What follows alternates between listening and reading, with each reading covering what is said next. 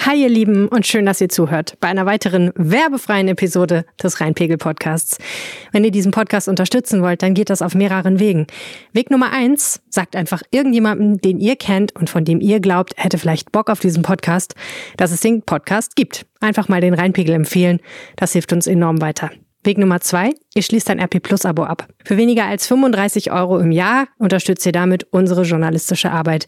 Das Angebot gibt's auf rp-online.de slash abo-reinpegel. Vielen, vielen Dank an alle, die uns schon unterstützen. Und jetzt viel Spaß beim Podcast. Ich frage mich ja folgende, folgende Frage. Folgende Frage beschäftigt mich ja. Frag die Frage mal. Wie macht man das? Wie macht man das mit diesen ganzen Masken im Alltag? Ich habe es jetzt hm. so gelöst, ich habe mir bei einem Online-Versand einfach 30 Mal dieselbe Maske geholt, habe jetzt einen 30? Ja, für, für mich und Familie und ähm, so. Und äh, wir haben die jetzt einfach aufgehängt und wenn die benutzt sind, kommen die in den Schuhkarton und dann, ich weiß nicht genau, ob man die in der Mikrowelle auch sterilisieren kann oder ob man die oder desinfizieren Also was kann. auf jeden Fall funktioniert, das hat unser Medizinredakteur Wolfram Görz mal irgendwann ersonnen, ist Bügeln. Ja, aber Bügeln, Bügeln bin ich sowieso wahnsinnig lahm drin, also faul drin. Da fange ich jetzt ja. nicht auch noch an für Masken. Die Frage ist ja, kann man die, halt das Bügelbrett immer aufgebaut kann man die in den Baby-Schnuller-Sterilisator in der Mikrowelle tun, frage ich mich. Und dann einfach da vier Minuten äh, bei 1000 Watt abkochen. Das frage ich mich ja. Oder fliegt dann die Mikrowelle in die Luft? Ja, sicherlich nicht. Ist da, ist da Metall in der, Mikro in der Maske? Nein. Ja, das weiß ich. Ein Nasenbügel Das ist auch gar nicht zu sagen. Ja, die bei ich gekauft habe, nicht, die sind komplett aus. Ich möchte nicht über dieses Thema reden. Das ist mir sehr peinlich, weil ich glaube, ich bin der schlampigste Maskendreck, die größte Maskendreckschleuder der Welt. Ich wasche meine Masken nicht sehr oft. Im Geschäftsleben sind wahrscheinlich jetzt zerknitterte Masken sind ein no ne? Weiß ich nicht. Und bestimmte Farben sind auch nicht. Einige Geschäftsleute haben wahrscheinlich Tommy Hilfiger Masken in äh, gebügelt oder so. Ich habe mir am Anfang geschworen, dass ich keine Einwegmasken benutzen werde, weil ich keine Umweltsau sein will. Und dann habe ich halt ein paar Stoffmasken mir so besorgt und ähm, habe festgestellt, dass billige Stoffmasken relativ schnell die Fasson verlieren. Insbesondere, wenn man sie wäscht. Und dann nützen sie einem wirklich nicht mehr allzu viel, weil es einfach nur nervig ist, weil du ständig dran rumzuppelst. Dann habe ich so ein paar Masken, die musst du halt zweimal mit einem Knoten verschließen. Das ist auch nicht so praktisch. Außerdem sieht es top bescheuert aus, je nach Frisur. Ach, diese, äh, diese, die man sich nicht über die, um die genau, Ohren Genau, die man hinten hinterm Kopf festmacht. Die haben auch Vorteile, aber auch Nachteile. Und ähm, ja, dann habe ich irgendwann mal, ich weiß gar nicht mehr wegen was, ich glaube zur Sicherheit, weil ich Besuch hatte und ich wusste, ob die vielleicht, wenn, habe gedacht, wenn die ihre Maske vergessen haben, dann habe ich welche im Auto, habe ich so eine Packung Einwegmasken gekauft und habe festgestellt, mhm. dass die schon sehr, sehr praktisch sind und auch sehr bequem ja. eigentlich, weil du den Sitz ganz gut anpassen kannst. Naja, und jetzt habe ich Einwegmasken. Also ich benutze nicht immer Einwegmasken, aber ich fühle mich ein bisschen schlecht deswegen. Ja, kann ich verstehen. Mhm. Ich habe auch beides. Ich habe für Not Einwegmaske. Ich dachte aber Mehrweg hier wegen Nachhaltigkeit. Ja, ja, so wegen Nachhaltigkeit. Mein Mann hat sich natürlich, der alte Streber, ganz tolle, super sitzende Masken gekauft und wäscht die regelmäßig. Ja. ja. Ich finde, wenn man eine Waschmaschine anmacht, wo dann irgendwie nur 20 Masken drin sind, das finde ich auch schon wieder so verschwenderisch. Wobei man kann ja ein paar Handtücher dafür. Es geht alles. So, so, lebenspraktische Fragen. Ja, aber was heißt lebenspraktische Fragen? Man muss ja sagen, das ist in Düsseldorf total wichtig, denn wir müssen ja praktisch überall eine Maske tragen und da kommen wir gleich mal drüber reden, ob das sinnvoll ist und wo überhaupt genau und dass es auch Leute gibt, die das so schlimm finden, dass sie sich dagegen gerichtlich wehren. Mhm. Und wir reden über Politik mal wieder. Ja, auch Politik äh, ist ein Maskenthema. Ich hatte das gestern im Stadtrat mit einer meiner neu gekauften schwarzen Baumwollmasken, über die ich gerade geredet habe, und habe die äh, sechs Stunden, sieben Stunden acht Stunden angehabt. Härtetest bestanden. Äh, ganz schön durchgeweicht, denn ja. auch im Stadtrat gilt Maskenpflicht. Und jetzt ist sie im Schuhkarton. Ja, und du hast im Stadtrat gesessen, weil es äh, ähm, eine wichtige Sitzung gab, wo es um Geld ging und auch ein paar kuriose Themen, nämlich die Tatsache, dass diese Sitzung so lang war, das hatte was zu tun mit einem Menschen, der offensichtlich ein bisschen auf Krawall gebürstet war. Genau, und es war übrigens auch die erste Sitzung unseres neuen Oberbürgermeisters Stefan Keller. Was uns dann zum noch neuen Thema bringt, nämlich die Frage, äh, hat der Herr Keller jetzt eigentlich mal eine Kooperation auf die Beine gestellt mit seiner CDU und noch anderen Parteien oder nicht? Und da reden wir auch gleich drüber. So machen wir das. Mein Name ist Arne Lieb und in Corona-sicherer Entfernung verbunden ist Helene Pawlitzki. Ihr hört Folge 131 dieses Podcasts und der Rhein steht bei 2,20 Meter. Rheinpegel der Düsseldorf-Podcast der Rheinischen Post. Ja, also, ja. Masken.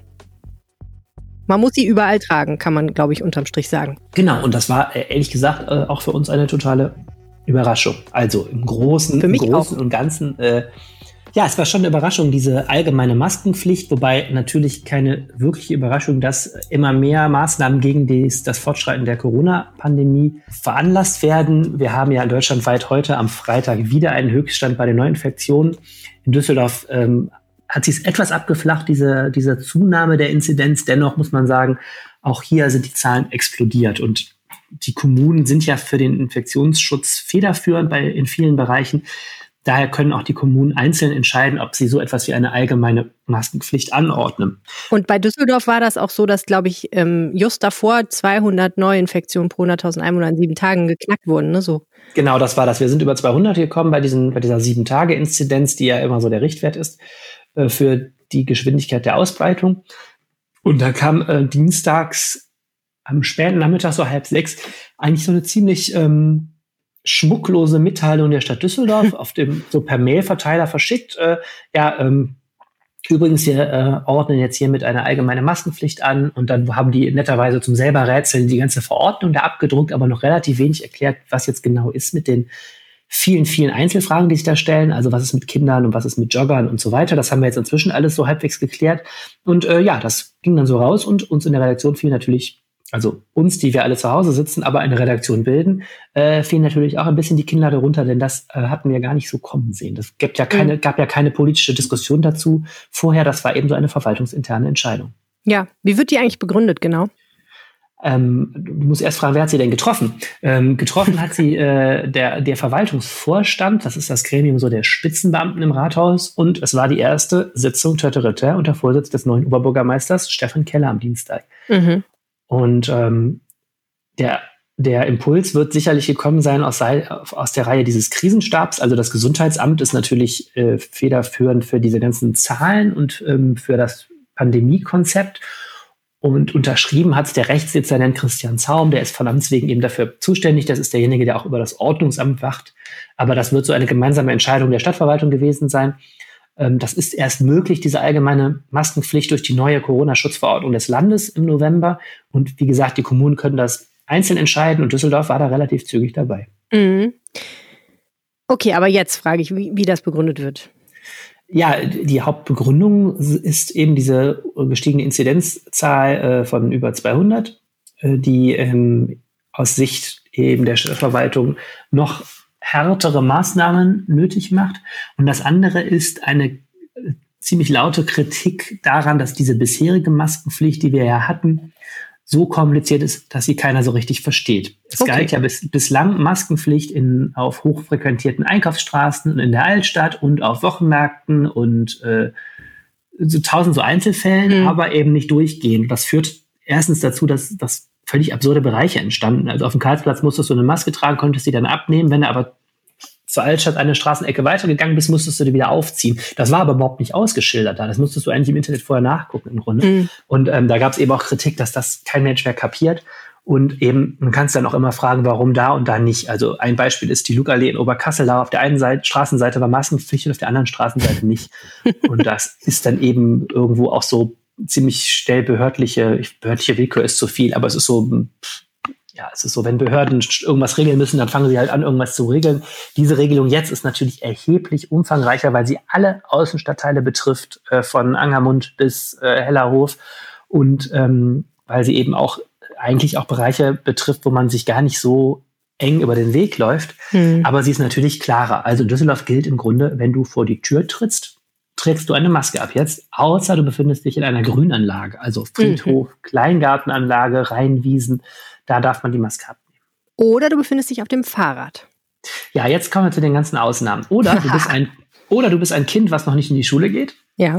Du befindest dich auf einem Fahrrad. Äh, du befindest dich in einem Auto. Mhm. Dann ist eine Ausnahme, du äh, unterhältst dich gerade mit Gebärdensprache mit einem Gehörlosen. Du befindest äh, du dich in einem Auto, fährst das Auto. Wenn du im Auto bist, brauchst du keine Maske tragen. Na, im Taxi schon. Und in der Fahrschule? Ja, okay, deinem eigenen meine ich jetzt genau richtig. Ja, okay, verdammt. okay, ja, gut, also, ja, Entschuldigung, nochmal, Behörden? Was? Wo warst du stehen geblieben? Ähm, wo war ich stehen Was hast du nach Auto gesagt? Weiß ich nicht mehr. Okay. Sag noch mehr Ausnahmen. Ich höre Äh, was, aus, äh, also, äh, ja, gerne. Also, äh, wenn du eine Straßenarbeiterin zum Beispiel bist und Ah ja, okay. harte Das, ah, das ist Arbeit, interessant. Da habe ich mich nämlich tatsächlich gefragt. Ich bin heute Morgen an der Baustelle vorbeigeradelt und habe gedacht, hm, hier trägt keiner eine Maske. Interesting. dann darfst du vorübergehend ähm, fürs Essen und Trinken die Maske absetzen, weil das eine versorgende Wirkung hat. Wobei Okay. sich die Gelehrten offensichtlich streiten, ob du es beim, Kau beim Kaufvorgang, also nach dem Essen ins Mundschaufelvorgang, ob du dann die Maske wieder aufsetzen musst. Da habe ich unterschiedliche Meinungen zugehört. Wie jetzt mal, Moment. Ich darf, die, ich darf die Fritte in den Mund schieben, aber dann muss ich die Maske wieder hinterherziehen? Nein. Ja? Ja, doch, äh, ja, also wir haben dann, also auch die, auch die äh. Gelehrten bei den Minis- Ministerien streiten Oh da offensichtlich. Wir haben das anfangs mal nachgefragt, haben dann, ich meine, vom Gesundheitsministerium NRW die Auskunft gegeben, gekriegt, äh, da bitte wieder anziehen. Äh, ich habe gehört, die Städte überlegen teilweise, ob sie sogar ein Verzehrverbot gleichzeitig äh, veranlassen. Also logischerweise gilt da das nicht ein noch. Verzehrverbot für die gesamte Stadt, sondern für den öffentlichen Straßenraum. Also du dürftest zu Hause Okay. ja schon noch ein Brot schmieren natürlich. Nachdem jetzt außer Hausverkauf das letzte ist, was irgendwie ihre Gastronomie noch machen können, verbieten Genau, die das- jetzt den Verzehr auf der Straße. Ja, die haben nur Angst, dass alle Corona-Rebellen immer mit so einem halb aufgegessenen Fischbrötchen in der Hand dann durch die, durch die Stadt laufen. Und dann, Okay, das Also, ist sehr und- deutsch. Sorry, so, aber das letzt- ist echt sehr deutsch. Ja, Okay, finde ich auch. Aber können wir gleich nochmal dazu kommen. Ja, und das, äh, die letzte Ausnahme, die ich jetzt gerade gelernt habe, durch einen Blick in die neuen FAQs äh, auf der Seite der Stadtverwaltung, ist, rauchen darf man, wenn man Hm. sich ein stilles Eckchen sucht. Steht da stilles Eckchen? Das ist die von mir jetzt. Die ja. offizielle Formulierung? Also auf die offizielle behördliche Formulierung müsste ich nochmal nachgucken. Okay, Das war Geil. jetzt die etwas, Das aber die- die, sinngemäß ist es so. okay. Also Stillecke. Nee, ein Stadtsprecher hat mir geschrieben, wenn man sich eine Stillecke sucht. Rauchen, pass auf, ich sag's dir. Alternativ kann eine Fläche genutzt werden, die Punkt 1 der allgemeinen Verfügung entspricht. Das heißt, eine ruhige Ecke, bei der unter Berücksichtigung von Tageszeit, räumlicher Situation und Passantenfrequenz objektiv ausgeschlossen ist, dass es zu Begegnungen mit anderen Personen kommen kann, bei denen ein Abstand von fünf Metern unterschritten wird. Oh das ist die allgemeine Aussage zu Ausnahmen. Das heißt, wenn du, Helene, beim Gang durch äh, dein Wohnviertel objektiv ausschließen kannst, ähm, weil es zum Beispiel drei Uhr nachts ist und in Strömen regnet, ähm, dass ein Mensch dir entgegenkommt auf weniger als fünf Meter, dann darfst du die Maske lüften. Ich persönlich halte das für total ausgeschlossen, wenn man es wirklich ähm, hart durchverfolgen äh, würde. Denn alleine, wenn jemand aus der Haustür tritt, was du ja nicht sehen kannst unbedingt, steht er ja schon schneller vor dir. Aber nehmen wir mal an, jetzt, äh, ich gehe nachts um eins mit meinem Hund spazieren. Ich glaube, dann darf ich auch äh, hier Rauchen. in Flingern äh, auf meine Maske verzichten. Obwohl es ein witziger Sport wäre, sich ins Gebüsch zu setzen und zu warten, bis jemand vorbeikommt, der keine Maske trägt und hervorzuspringen und sich ihm zu nähern. Also, ich will nur damit sagen, äh, wow. Ähm, ich meine, schön, dass das alles so bis zum letzten Detail durchgeordnet wird. Ähm, das äh, begegnet natürlich auf jeden Fall dem Argument, dass es vorher nicht ganz klar war, was man darf und was man nicht darf.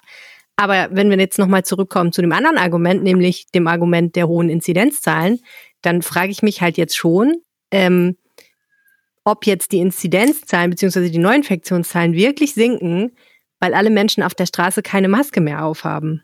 Ein, ein- weil die eine Maske aufhaben. Äh, ja, weil die eine Maske aufhaben. Ähm, weil, wenn ich das richtig in Erinnerung habe, waren sich ja auch die Gelehrten einigermaßen einig darüber, dass diese hohen Zahlen, die wir jetzt haben, sehr, sehr viel damit zu tun haben, dass das Wetter schlechter wird und die Leute deswegen nicht mehr draußen sind, sondern drinnen. Also wird Hm. jetzt eine Maßnahme getroffen, die darauf zielt, die Leute, die draußen sind, mit einer Maske zu versorgen. Ich, ich meine wirklich, ich bin ja ein großer Freund von Corona-Regelungen. Ich möchte gerne, dass diese Pandemie besiegt wird und bin bereit, alles zu tun dafür. Ich trage auch eine Maske auf der Straße. Aber als ich das alles gehört habe, habe ich wirklich gedacht, ist das wirklich sinnvoll, auch im Hinblick auf die Frage, ob die Leute irgendwann nicht dann doch die Schnauze voll haben und einfach Mhm. sagen, wisst ihr was, leckt mich doch alle, ich mache hier gar nichts mehr. Also diese ganze Regelung ist, ich verstehe es so, wenn man es wohlwollend formuliert, kann man sagen, bestimmte Maßnahmen wurden getroffen, um andere Sachen zu ermöglichen. Ja, wenn man es negativ, wenn man es negativ formuliert, kann man sagen, es hat schon, man kann schon echt über vieles diskutieren. Ich gucke gerade aus dem Fenster, es ist Du bist so strahlender Sonnenschein. das ist Wahnsinn, ja. Hm? Ja, nee, ich meine, wir haben ja, guck, ich gucke aus dem Fenster, es ist strahlender Sonnenschein. Ich könnte mich jetzt super mit Leuten äh, in einem Café treffen, auch draußen noch. Die Cafés haben ja extra ihre Terrassen teilweise winterfest gemacht.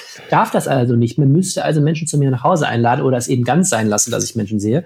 Ähm, das ist auch, kann man echt darüber diskutieren. Dafür, Ihr könnt euch wir in der Grünanlage treffen, dann müsstet ihr nicht mal eine Maske tragen, wenn ich das richtig Ja, wir kriegen aber keinen Kaffee. Und wenn man keinen Kaffee kriegt, dann wird's langweilig. Den musst du Und, mitnehmen. ähm, auf die aber du Dauer darfst ist- ihn ja unterwegs möglicherweise auch nicht mehr trinken demnächst. ja, und ich- also ich finde, das Feedback auf diese allgemeine Maskenverfügung ist wirklich wahnsinnig negativ. Also Hm. wir haben unheimlich viel Wut, äh, nicht, wir haben die nicht abgekriegt, als wir darüber berichtet haben, wir haben sie wahrgenommen sozusagen, auch auf den städtischen ähm, Social-Media-Auftritten.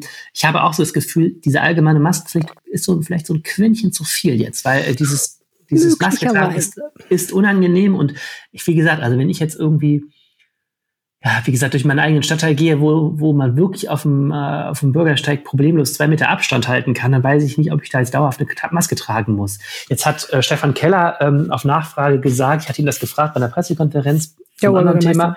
Äh, der Oberbürgermeister hat dann gesagt, naja, äh, man müsse der Stadt schon vertrauen. Sie kontrollieren das mit Fingerspitzengefühl und sagte dann, ah nee, es war die Frage eines Kollegen von der Bildzeitung und der hatte gefragt, ähm, ob denn jetzt auch in Unterbach kontrolliert wird. Und daraufhin hat Keller gesagt, wer jetzt in Unterbach in der letzten Anliegerstraße vor die Tür geht, um kurz die Post reinzuholen, können Sie sicher sein, dass nicht auf dem Weg zum Briefkasten das Ordnungsamt Ihnen stellt und eine Geldbuße will. Das finde ich so halb beruhigend. Schön ähm, gesagt, ja. Ich war davon ausgegangen, dass es so ist, denn das wäre ja wirklich auch ein ähm, bisschen zu viel.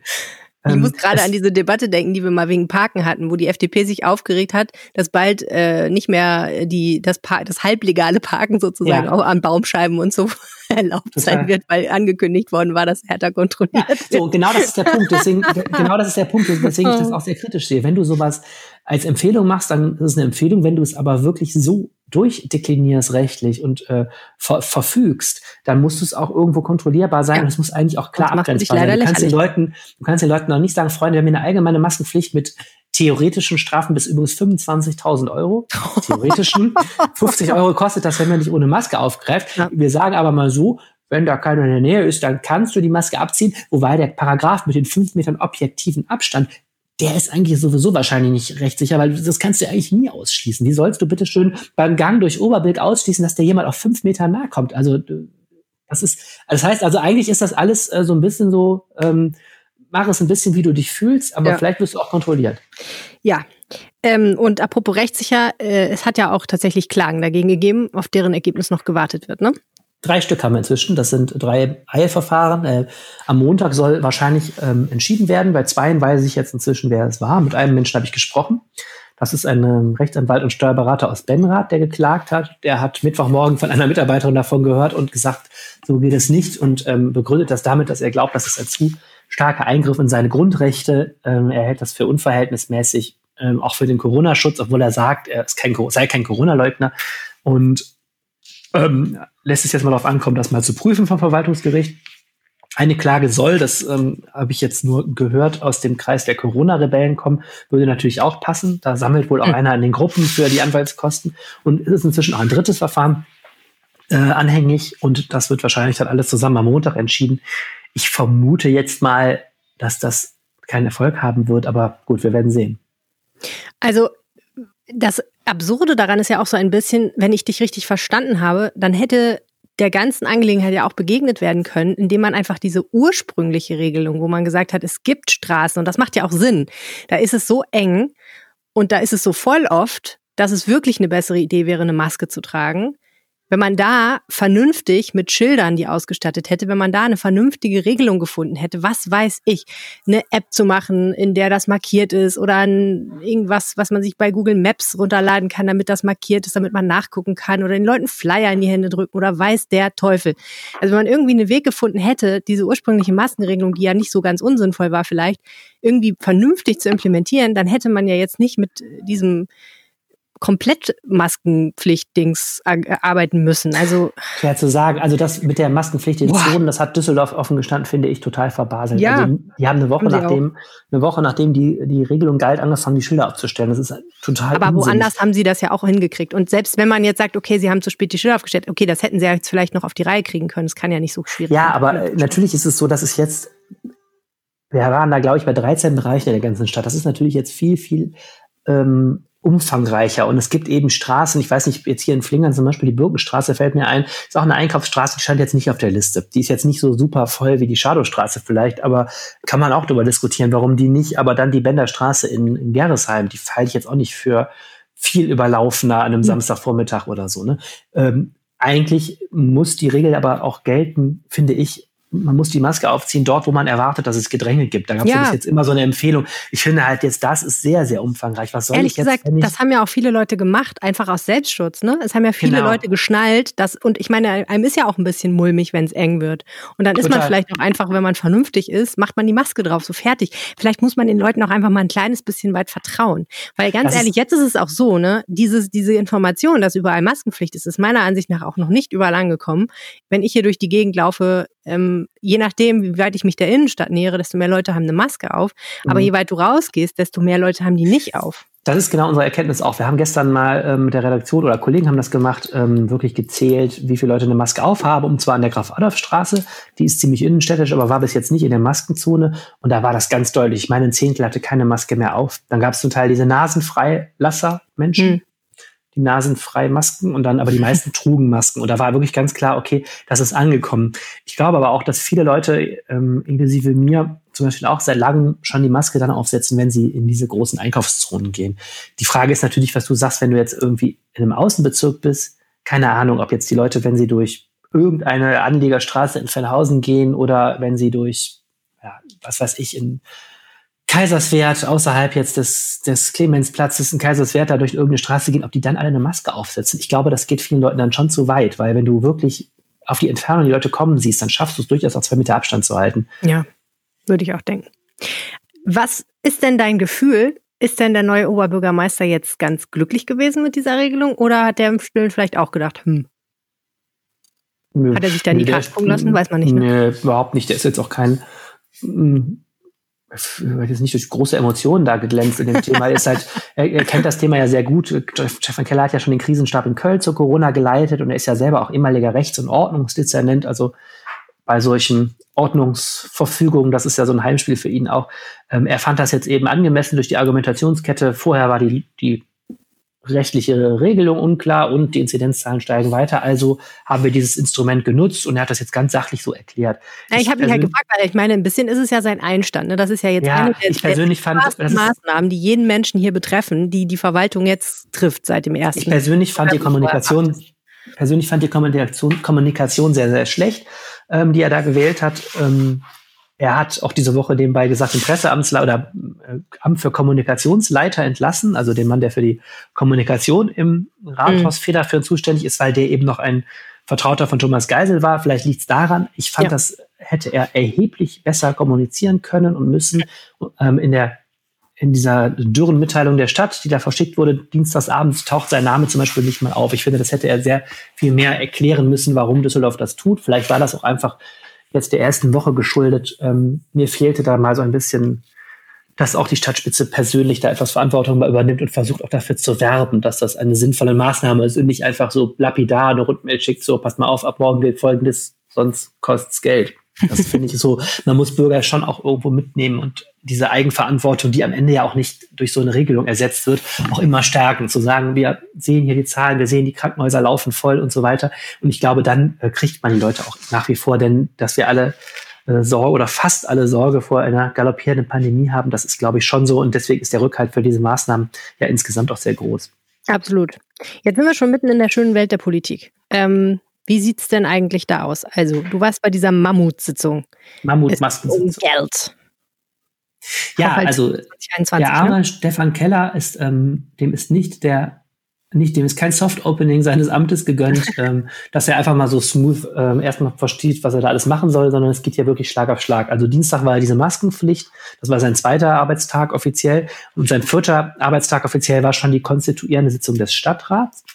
Ähm, die stand natürlich ganz im Zeichen von Corona. Sie fand nicht im Rathaus statt, sondern im Kongresscenter an der Messe, einem wirklich riesengroßen Raum das dazu führte, dass jeder mit zwei Meter Abstand da sitzen konnte. Und eigentlich hatten sich die Fraktionen auch äh, geeinigt, dass die möglichst kurz gehalten wird, diese Sitzung, ähm, weil es eben auch eine Maskenpflicht gab und weil natürlich auch keiner Bock hatte, jetzt da länger ähm, in einem Raum zu bleiben aus Sorge vor einer Infektion. Und es war deshalb auch wichtig, weil es auch gleichzeitig die Einbringung des Haushalts war. Düsseldorf braucht ja eine Haushaltsplanung fürs nächste Jahr. Und durch die Kommunalwahl ist man da schwer dran. Deswegen wurde der Haushalt, wurde der Haushalt erst jetzt im November eingebracht. Eigentlich ist das schon im September.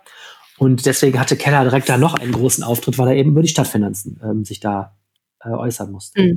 Stadtfinanzen, die er sich natürlich nicht ausgedacht hat. Also erstens, genau, die er nicht deswegen hat er, in der Vergangenheit und zweitens Plan, Pläne, die er wahrscheinlich so auch nicht selber geschmiedet hat, oder? Genau, also das, das, um das kurz abzuhaken, da hat er selber noch nicht viel zu gesagt, weil er auch sagte, ich kenne den Plan jetzt offiziell auch erst seit vier Tagen und bin noch nicht in den Tiefen dieser Haushaltsplanung drin, deswegen halte ich jetzt keine Haushaltsrede, das, das ist noch nicht mein Entwurf. Ähm, das andere bei den Stadtfinanzen, was man wissen muss, ist, Corona schlägt voll rein. Also Düsseldorf hat ungefähr eine Milliarde im Jahr normalerweise an Gewerbesteuer. Dieses Jahr sind durch Corona 460 Millionen Euro alleine da weggefallen, weil es den Unternehmen natürlich sehr schlecht geht hier. Hm. Und gleichzeitig kommen galoppierende Ausgaben zur, zur Bekämpfung dieser Pandemie für Sachen wie dieses Testzentrum und für Quarantäneeinrichtungen und so. Das heißt, Corona schlägt total durch bei den Stadtfinanzen. Aber das war jetzt eben eine Sache, die wurde da angesprochen am Donnerstag und da wird jetzt in den nächsten Monaten geguckt, wie es nächstes Jahr weitergeht. Mhm. Wir können ja vielleicht gleich nochmal über das Geld reden. Aber wieso dauerte das denn jetzt so unglaublich lange? Das ist ein bisschen schwer zu erklären. Also diese erste Sitzung ähm, ist eben eine konstituierende Sitzung. Und das bedeutet, ähm, zunächst wurde Stefan Keller vereidigt als Oberbürgermeister. Dann wurden die drei Bürgermeister gewählt, das sind die ehrenamtlichen Vertreter von Stefan Keller. Und dann mussten 17 Fachausschüsse und diverseste Aufsichtsgremien besetzt werden. Also Aufsichtsrat Stadtwerke, Rheinbahn, der Ausschuss für Planung und Stadtentwicklung, der Kulturausschuss, der Gleichstellungsausschuss. Und all diese Ausschüsse brauchen jeweils ihre Mitglieder und die brauchen jeweils ihre Vorsitze. Und das ist eine unfassbare Rechnerei, weil ähm, das geht nach der dem Wahlergebnis wird das über so Rechenverfahren runtergerechnet. Mhm. In der Regel ist üblich, dass die Parteien ähm, vor der Sitzung das alles so ausbaldowern. Wie groß sollen die Ausschüsse sein? Äh, wer will welchen ähm, Vorsitz und so, weil da sowieso relativ wenig Verhandlungsmasse drin ist, weil das, wie gesagt, alles durchs Wahlergebnis gefunden wird. So, also warte mal ganz kurz. Die Parteien überlegen sich vorher, wie groß sollen die, wahrscheinlich sowieso auch, welche Ausschüsse es überhaupt geben, wie groß sollen die sein, wer und so weiter. Aber ähm, wer die Ausschussvorsitz, den Ausschussvorsitz stellt, das ist nach Proports geregelt. Habe ich richtig verstanden? Das, ist alles, deswegen wollte ich es so abkürzen. Das ist alles im Grunde nach, nach Proports geregelt, also nach, nach ähm, Wahlergebnis. Okay. Der Rat hat Aber wer es genau macht, die einzelnen Personalien, also das muss ganz, auswaldowert werden. Ganz, nee, ganz, ganz einfach gesprochen. Also der Rat hat 90 Mitglieder. Die werden natürlich zusammengesetzt nach dem Wahlergebnis. So. Und wenn so ein Ausschuss 21 Mitglieder hat, wird das auch runtergerechnet nach dem Wahlergebnis, nach so einem bestimmten Rechenverfahren. Da gibt es dann bestimmte Rundungsfragen und so. Aber eigentlich ist es relativ klar, wie viele Plätze in so einem Ausschuss sind. Okay. Und bei den Ausschussvorsitzenden ist es auch so, die größte Fraktion, in dem Fall die CDU, darf die meisten Ausschussvorsitze übernehmen und hat den Erstzugriff. Also es ist wie bei Mannschaften wählen im Schulunterricht.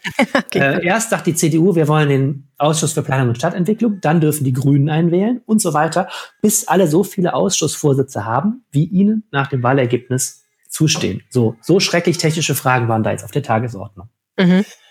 Eigentlich war die Idee gewesen, vorab klären, dass die Fraktionen untereinander und dann wird einmal kurz die Hand gehoben im Rat, weil die Sitzung sollte ja wegen Corona kurz sein und dann hat sich das erledigt. Okay. Es kam anders, weil es nämlich so ist, jeder Ratsmensch, Ratsherr oder Frau darf geheime Abstimmung beantragen. Mhm. Das führt dazu, dass diese ganzen, alleine diese 17 äh, Ausschussmitgliederverteilungslisten ähm, fragen, alle einzeln per Urnenwahl abgestimmt werden müssen. Jetzt mhm. kam dazu auch noch, dass wegen Corona man nicht eine Urne aufstellen wollte, wo alle hintigern, weil man dann so viel Bewegung im Saal gehabt hätte. Jetzt hat ernsthaft gestern jedes Ratsmitglied eine aufklappbare Pappurne gehabt.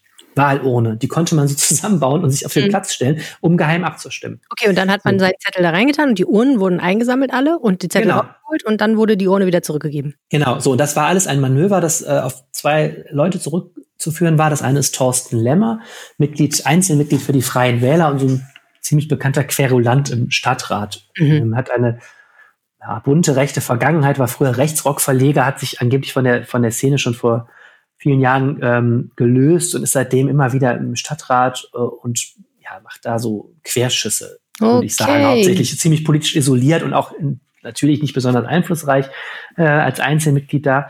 Naja, und der hat einfach gesagt, nee, ich möchte gerne geheime Abstimmung. So, und, ähm, Jedes Mal. Stefan Keller hat ihn vorher äh, zu Beginn der Sitzung ziemlich dafür schon vorab getadelt, weil klar war, dass das passieren würde und gesagt, man könne diese Rechte halt auch missbrauchen und nochmal gebeten, diese Sitzung kurz zu halten. Das hat ihn jetzt aber davon nicht abgeschreckt. Unglaublich. Und offensichtlich hatte das alles nur einen Sinn. Herr Lemmer ähm, sagt zwar, er hat sich von rechts gelöst. Ähm, es liegt, steht aber der Verdacht im Raum, dass er da mit der AfD-Fraktion zusammengearbeitet hat. Mhm. Weil bei neun dieser Ausschüsse hat die, äh, bei der geheimen Abstimmung waren von den drei AfD-Stimmen nur zwei Stimmen bei der AfD-Liste und eine Stimme mehr bei der Liste von Herrn Lemmer und seiner Wählergemeinschaft. Die sind nur zu zweit, haben aber drei Stimmen gekriegt. Mhm. Also es steht der Verdacht im Raum, dass die AfD, das kann man ja nicht sagen, war ja eine geheime Abstimmung, aber es steht der Verdacht im Raum, dass die AfD eine Absprache hatte und immer eine Stimme zu Lemmer geschoben hat, damit der den Platz der AfD in neuen Ausschüssen übernimmt. Das ist okay. eigentlich total undramatisch. Die AfD hat halt keinen Vertreter in den Fachausschüssen. Äh, dafür hat, ist Herr Lemmer oder Vertraute von ihm da jetzt reingewählt. Okay. So. Und dann hat die AfD später auch noch bei anderen Fragen auch nochmal geheime Abstimmungen beantragt und das hat diese Sitzung unheimlich lahmgelegt. Was hat denn die AfD davon? Was hätte die denn davon, wenn das stimmen würde? Ja, das wurde gestern natürlich auch spekuliert, ob die jetzt zusammenarbeiten, was die Gegenleistung ist oder ob die AfD vielleicht zu wenig Leute hat für diese ganzen Ausschüsse, keine Ahnung. Aber ich denke, es wird irgendeine Gegenleistung schon geben. Also man versteht sich da, glaube ich, ganz gut. Okay. Beide Seiten haben das übrigens natürlich total dementiert, dass es da irgendwelche Absprachen gab. Und wie gesagt, so richtig nachzuweisen ist es nicht durch die geheime Abstimmung. Ja. Und ich glaube, das könnte wirklich der Grund für diese, ich weiß nicht, fünf, sechs Stunden, das gedauert hat, gewesen sein. Nur, dass man wirklich jetzt verschleiert, wer dafür wen gestimmt hat. Hat der Lemmer das irgendwie begründet? Dass er, ja, das er hat gesagt, äh, er will die Demokratie stärken. Okay. Hat mir gesagt äh, am Telefon am Montag schon, äh, ja, er sei gewählt worden, weil er der Stachel im Hintern der Mächtigen ist und glaube ich wollte die auch ein bisschen ärgern und sagte auch Corona sei ihm egal. Es gibt ja immer, gab ja immer früher, ne, wenn in der Klasse irgendwie abgestimmt werden sollte über irgendwas. Dann gab es ja immer irgendjemanden, irgendeinen Schlauberger, der gesagt hat, er will geheime Abstimmung, weil das natürlich viel länger dauert, als wenn alle die Hände ja. heben immer dann, wenn du, dann musst du erstmal Zettel ausreißen, man muss mühselig das auf dem Zettel krakeln, dann muss irgendjemand die Zettel zählen. Das ist natürlich alles Zeit, die vom Matheunterricht abgeht. Genau, ähnlich. Ähnlich war das da, der wobei da war eben das große Problem, dass der Matheunterricht trotzdem äh, zu Ende Eben. geführt werden musste, die anderen Punkte. Aber ich meine, das ist, ja, das war wirklich sehr unerfreulich gestern, ähm, fand ich, weil es wirklich politisch wenig Sinn machte, aber dafür wirklich unheimlich lange dauerte. Also es war gewaltig, was das für eine Verzögerung. Neun Ratsleute. Die also der Keller hat den Kaffee schon auf wahrscheinlich. Nicht, aber jetzt wissen Sie, wie mühselig es sein kann, im Rat zu sitzen. Fantastisch. Ja, super. Okay, also Sand im Getriebe der Demokratie. Herzlichen Glückwunsch, Thorsten Lemmer. Ähm, aber offensichtlich äh, ist ja trotzdem alles seine Wege gegangen. Das erinnert mich irgendwie gerade alles ein bisschen an die US-Wahl, wo man ja auch sagen muss. Wir haben gestern auch, äh, der Running Gag unter den Journalisten gestern im Ratszeit war auch, dass ja. wahrscheinlich jeder dieser Bundesstaaten, die immer noch nicht ausgezählt haben, da auch irgendwie so ein ähnliches Verfahren eingeschlagen hat. Ja, ich meine, ohne macht Donald Trump ja nichts anderes. Ne? Alle versuchen verzweifelt da irgendwie vernünftig zu zählen, diese verdammte Wahl zu Ende zu bringen und rauszufinden, wie viele Stimmen jetzt wer hat. Und er schmeißt die ganze Zeit da irgendwie mit irgendwelchen Twitter-Bombs um sich. Also es war gestern echt ein bisschen absurd. Ich saß also, wie gesagt, mit der Maske da im Stadtrat in diesem Fußballfeld großen Saal, ganz weit weg von den Ratsleuten, weil wir alle ja isoliert wurden voneinander. Der, ein Kollege guckte die ganze Zeit CNN, wo ja auch nichts passierte gestern den ganzen Tag. In dem Rat passierte über Stunden nichts, weil die ganze Zeit nur irgendwelche Urnen auf und abgebaut wurden und geleert. Es war wirklich gestern, äh, also Parlamentarismus. Alle, echt genau, die genau, alle Mühseligkeit des Parlamentarismus in einem Raum zusammengesetzt. Großartig. Okay, na gut. Äh, wollen wir noch, äh, gibt es noch etwas zu sagen zu den Stadtfinanzen? Du hast ja schon angedeutet, Nein vermute auch mal, wegen Corona sieht es ziemlich blöd aus, weil natürlich einfach viel weniger Gewerbesteuer reinkommt und wir viel mehr ausgeben müssen als Stadt. Ne? Ja, also das ist, das ist jetzt ganz kurz gesprochen natürlich so, wenn das jetzt nicht bald dreht, hat selbst das sehr, sehr reiche Düsseldorf ein Finanzproblem, denn dann sind unsere wir haben jetzt schon, die, die Kämmerin darf schon bis zu einer Milliarde Euro an Liquiditätskrediten aufnehmen, damit die Stadt weiter zahlen kann. Das ist jetzt alles nicht so schlimm. Ähm, das Schlimme ist eher, wenn das auf Jahre jetzt so eine Schieflage gibt, sind die Rücklagen verzehrt und dann ist eben die Frage, ob Düsseldorf auch Kredite aufnehmen muss, um zum Beispiel Schulen zu sanieren. Bis jetzt geht das ohne. Das wäre echt ein Paradigmenwechsel in der Stadtpolitik. Äh, auch da wird Stefan Keller also echt nicht die leichtesten Startvoraussetzungen vorfinden. Ne? Hm, absolut nicht. Okay, so, jetzt ähm, haben wir ja schon länger nicht mehr darüber gesprochen, wie das jetzt eigentlich aussieht mit einer Kooperation oder einer Koalition im Stadtrat. Ne? Wir waren stehen geblieben bei, die Grünen sind so ein bisschen der Königsmacher und die Grünen müssen entscheiden, mit wem sie zusammengehen wollen. Und lo and behold, das haben sie auch getan. Ja, also ich schließe an an das Thema äh, Parlamentarismus ist manchmal mühselig. Am Montagabend ähm, habe ich ab 19 Uhr die Mitgliederversammlung der Grünen besuchen wollen, die aber dann nicht stattfand wegen des Lockdowns, mhm. sondern umgewandelt wurde in eine ähm, Zoom, nee, nicht Zoom war es nicht, irgendein so Videokonferenztool. Mhm. Also mit 200 ähm, Zuschauern haben die da eine Videokonferenz abgehalten als Parteitag. Und es wurde sogar online abgestimmt über die Frage, mit wem sie denn nun Koalitionsverhandlungen anstreben sollen. Entweder mit der CDU oder mit SPD und FDP. Mit denen sie ja vorher zusammen waren mit denen sie vorher zusammen waren. Mit beiden hat sie Sondierungsgespräche geführt. Das war so, dass der Vorstand, äh, dass, dass der Vorstand der Partei und Fraktion und ein paar andere äh, Mitglieder zusammen eine Verhandlungsgruppe gegründet haben, zwölf Personen, und die haben sich dann getroffen mit den Verhandlungsgruppen der anderen Parteien zu diesen Sondierungsgesprächen. Und nun wollten die Grünen die ja sehr basisdemokratisch organisiert sind, äh, das Go ihrer Mitglieder dafür haben, ähm, dass sie gerne richtige Verhandlungen starten wollten. Hm. Und sind eben mit der Empfehlung reingegangen, wir möchten gerne mit der CDU verhandeln. Und haben das dann begründet. Es gab so einen, so einen Vortrag mit verschiedenen Sprechern und Sprecherinnen, die da aus verschiedenen Handlungsfeldern erzählt haben, äh, was gut geht und was nicht gut geht ähm, mit den jeweiligen Verhandlungspartnern und total eindeutig sagt mit der CDU, erhoffen wir uns mehr thematische Übereinstimmung. Sie behauptet, mit der FDP sei alles so schwierig. Ich glaube, das war auch so ein bisschen vorgeschoben, um die Mitglieder ähm, in die richtige Richtung zu schieben. Und das andere ist, dass sie gesagt haben, naja, mit Stefan Keller haben wir jetzt einen CDU-Oberbürgermeister. Wenn wir jetzt eine Ampelkooperation starten, dann sind vier Parteien an der Rathausführung beteiligt. Drei im Stadtrat beim Mehrheitsbündnis. Einer stellt den Oberbürgermeister und dann ist die Chance, dass man irgendwas durchgesetzt kriegt, ziemlich gering. Hm. Also, die wollen Schwarz-Grün. Jetzt gibt's vertiefende Verhandlungen. Es wurde jetzt inhaltlich noch gar nicht so viel gesagt zu den Knackpunkten. Ja, was macht man statt einer Umweltspur? Die Grünen müssen ja irgendwas anderes äh, bieten für die Verkehrswende. Das ist ja so das Oberthema, mit dem die Grünen angetreten sind. Es gibt noch tausend andere Fragen. Stefan Keller möchte den Ordnungsdienst des, äh, den, den Außendienst des Ordnungsamts massiv ausbauen. Das ist sowas, wo die Grünen auch etwas mit den Ohren schlackern, weil die ja eher liberal gesinnt sind. Mhm. Ähm, und so weiter. Also die Details werden jetzt beschlossen. Ich glaube aber, da wächst, wachsen zwei zusammen, die unbedingt zusammen wollen. ja, es gab ja auch eine Ratsfrau, ich glaube eine ehemalige Ratsfrau, die irgendwie legendärerweise gesagt hat, früher wäre ihr eher die Hand abgefault oder so ähnlich, aber jetzt ja. äh, findet sie das doch okay. Genau, das war genau Karin Treppke, äh, nicht legendär, aber ehemalige Ratsfrau, die äh, die sagte, Leute, früher genau wäre mir eher die Hand abgefault, als dass ich für die CDU die Hand gehoben hätte, aber die sagte, ich habe ja zusammengearbeitet noch in dieser Ampelkooperation, also mit SPD und FDP und sagte, das war so super schwierig, mit denen zusammenzuarbeiten. Ganz ehrlich, das wäre auch nicht einfacher. Da fände sie die CDU jetzt plötzlich die ähm, bessere Machtoption. Da muss man also die Grünen waren da, Grünen waren da jetzt dieses, dass man so denkt, ich hatte erwartet, dass so der ein oder andere Fundi da noch aufspringt und sagt, Leute, wisst ihr denn, was ihr da tut? Ich fand, es war sehr brav. Es gab dann eine eine Abstimmung und 74 Prozent der anwesenden Parteimitglieder haben für die CDU gestimmt und 20 Prozent ungefähr hätten lieber das Ampelbündnis äh, verhandelt. Also das war schon ein klares Votum jetzt auch für die Parteispitze, da jetzt weiterzumachen. Hm. Was folgt denn jetzt als nächstes? Ja, vertiefende Gespräche. Wie gesagt, es gibt schon noch einige Knackpunkte auszuräumen.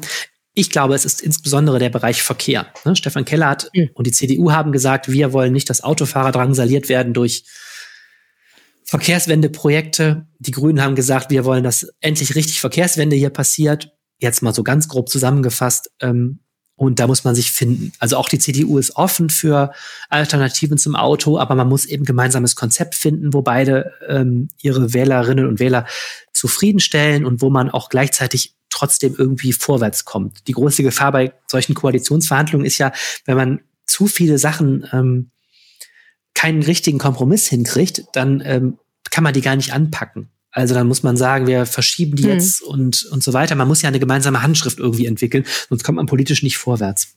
Gerade in dem Verkehr ist das natürlich ja. eine große Chance, weil die, die CDU ist eben Stimme der auch der Wirtschaft sehr stark, sehr wirtschaftsnah und sehr autofahrernah. Die Grünen holen so die Progressiven ab, die Radfahrlobby, äh, die Umweltverbände. Ähm, und das könnte man natürlich, wenn man zusammen jetzt ein, ein gutes Konzept hinkriegt, ein sehr breites ähm, Bündnis in der Stadtgesellschaft auch hinter sich versammeln. Hm. Daran ist es ja auch jetzt gescheitert beim, beim Ampelbündnis letztlich, dass diese Verkehrspolitik enorme Widerstände äh, äh, gespürt hat. Und das kann natürlich auch alles ganz spannend werden, aber das muss man jetzt gucken.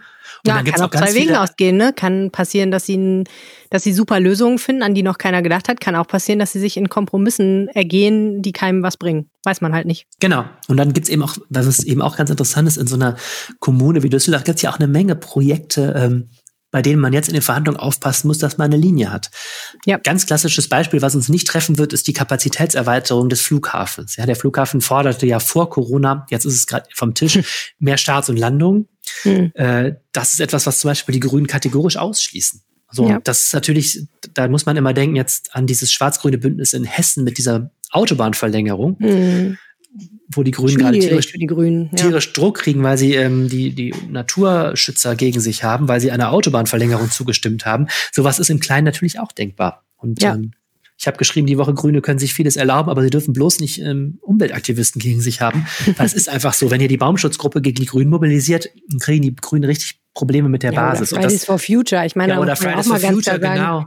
In dem Moment, wo du irgendwas für Autofahrer tust, bist du ja bei Fridays for Future schon mal weit weg von dem, was sie wollen. Genau. Ne? Und äh, so, die sind ja super konsequent, was das angeht.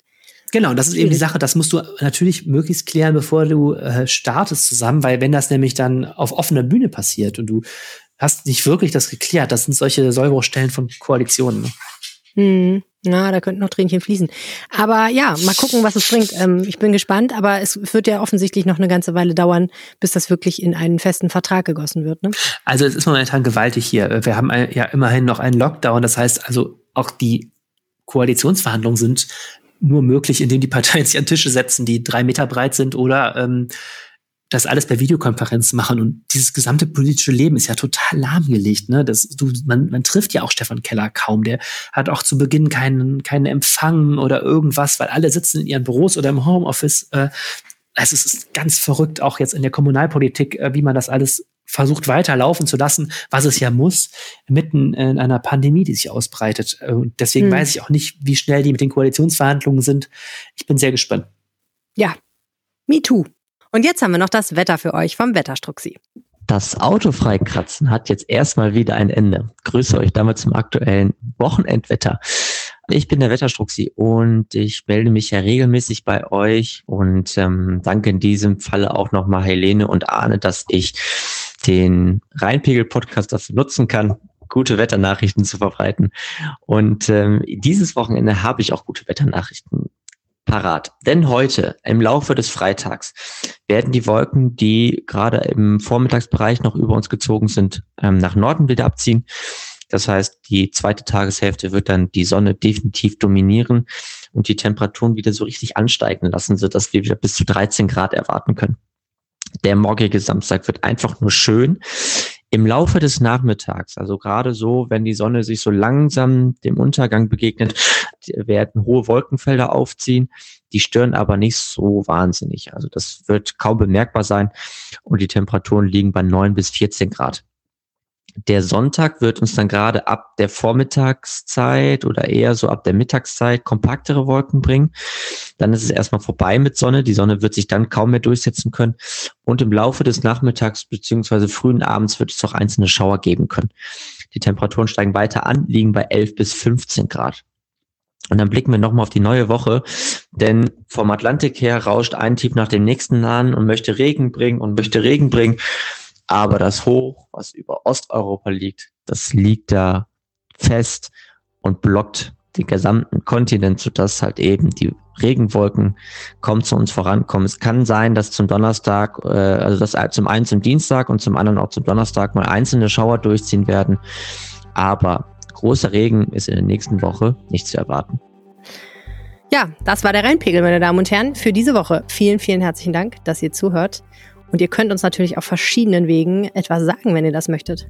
Ihr könnt uns zum Beispiel eine E-Mail schicken. Die Adresse lautet rheinpegel.rheinische-post.de. Das ist korrekt. Oder ihr könnt uns auf den Anrufbeantworter sprechen. Da gibt es eine schöne Festnetznummer 0211 9763 4164. Am besten, ihr speichert die direkt ab und ruft dann ab und zu mal an. Wir hören so gern von euch. Oder ihr twittert uns an. Das geht, ähm, indem ihr Helene Pawlitzki oder Arne Lieb eingebt. So sieht's aus. Wir freuen uns, von euch zu hören und sagen Tschüss bis nächste Woche. Tschüss. Mehr im Netz. Alle Nachrichten aus der Landeshauptstadt findet ihr auf rp-online.de slash Düsseldorf.